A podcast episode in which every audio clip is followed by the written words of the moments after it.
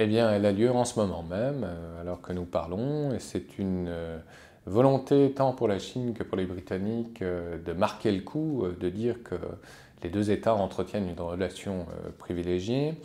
C'est surtout une opération de com pour le président chinois qui va être reçu en personne avec son épouse par la famille royale.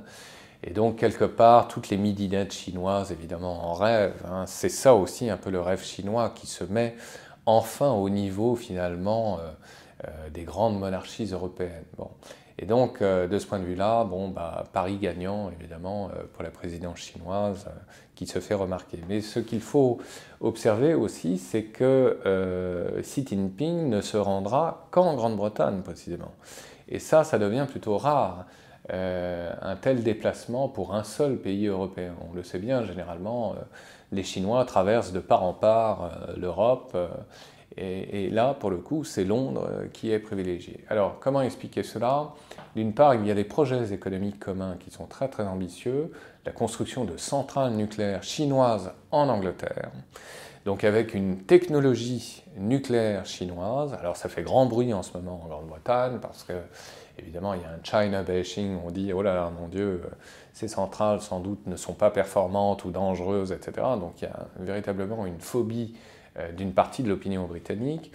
Euh, mais bon, c'est un projet réel. Il y a des projets également de coopération dans le domaine du ferroviaire. Et puis surtout, ce qui intéresse manifestement les Chinois, c'est la coopération dans le domaine financier, dans le domaine bancaire. Reconnaissant en cela le rôle prédominant de la City euh, comme place financière internationale. Donc ça, c'est particulièrement intéressant. Euh, il faut rappeler aussi que, euh, d'une manière éminemment symbolique, là aussi c'est une opération de com, euh, Jack Ma, le fameux directeur, le PDG d'Alibaba, qui s'est positionné comme l'un des grands leaders du e-commerce dans, dans, le monde, deviendrait conditionnel, on attend la confirmation, l'un des conseillers spéciaux de David Cameron. Donc c'est assez extraordinaire, si vous voulez, et ça c'est aussi une première.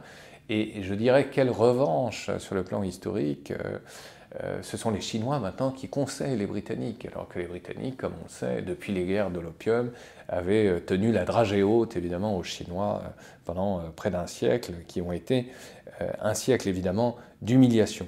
Il faut savoir que cette visite du président chinois à Londres s'inscrit dans la continuité d'une rencontre qui a eu lieu en amont entre Mackay euh, qui est euh, l'un euh, des responsables du dialogue économique et financier sino-britannique, et le chancelier de l'échiquier George Osborne. Et ce dernier n'a pas hésité, opération de com, cette fois-ci du côté britannique, à annoncer que la Chine serait le meilleur partenaire de la Grande-Bretagne, et réciproquement. Et donc, évidemment, adresse à peine dissimulé euh, aux Français, euh, qui s'en trouvent par là même, mais aussi aux Allemands, marginalisés. C'est-à-dire que la Chine clairement fait son choix, comme une ménagère fait son marché, euh, c'est-à-dire que pour la finance, on choisit l'expertise britannique.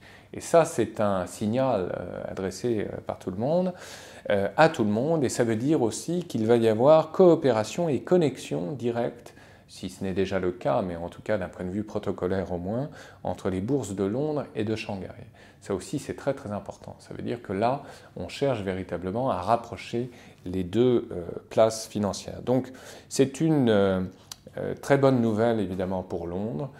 c'est une moins bonne nouvelle pour Paris, mais à Paris justement de trouver d'autres atouts et pourquoi pas l'atout africain en tant que go-between entre la Chine et l'Afrique euh, donc dans un tout autre domaine, mais qui ne sera, hélas, certainement pas celui de la finance, euh, qui en demeure euh, monopolisé précisément par ce partenariat nouveau tel qu'il est en train de s'élaborer au moment même où nous parlons entre les Chinois et les Britanniques.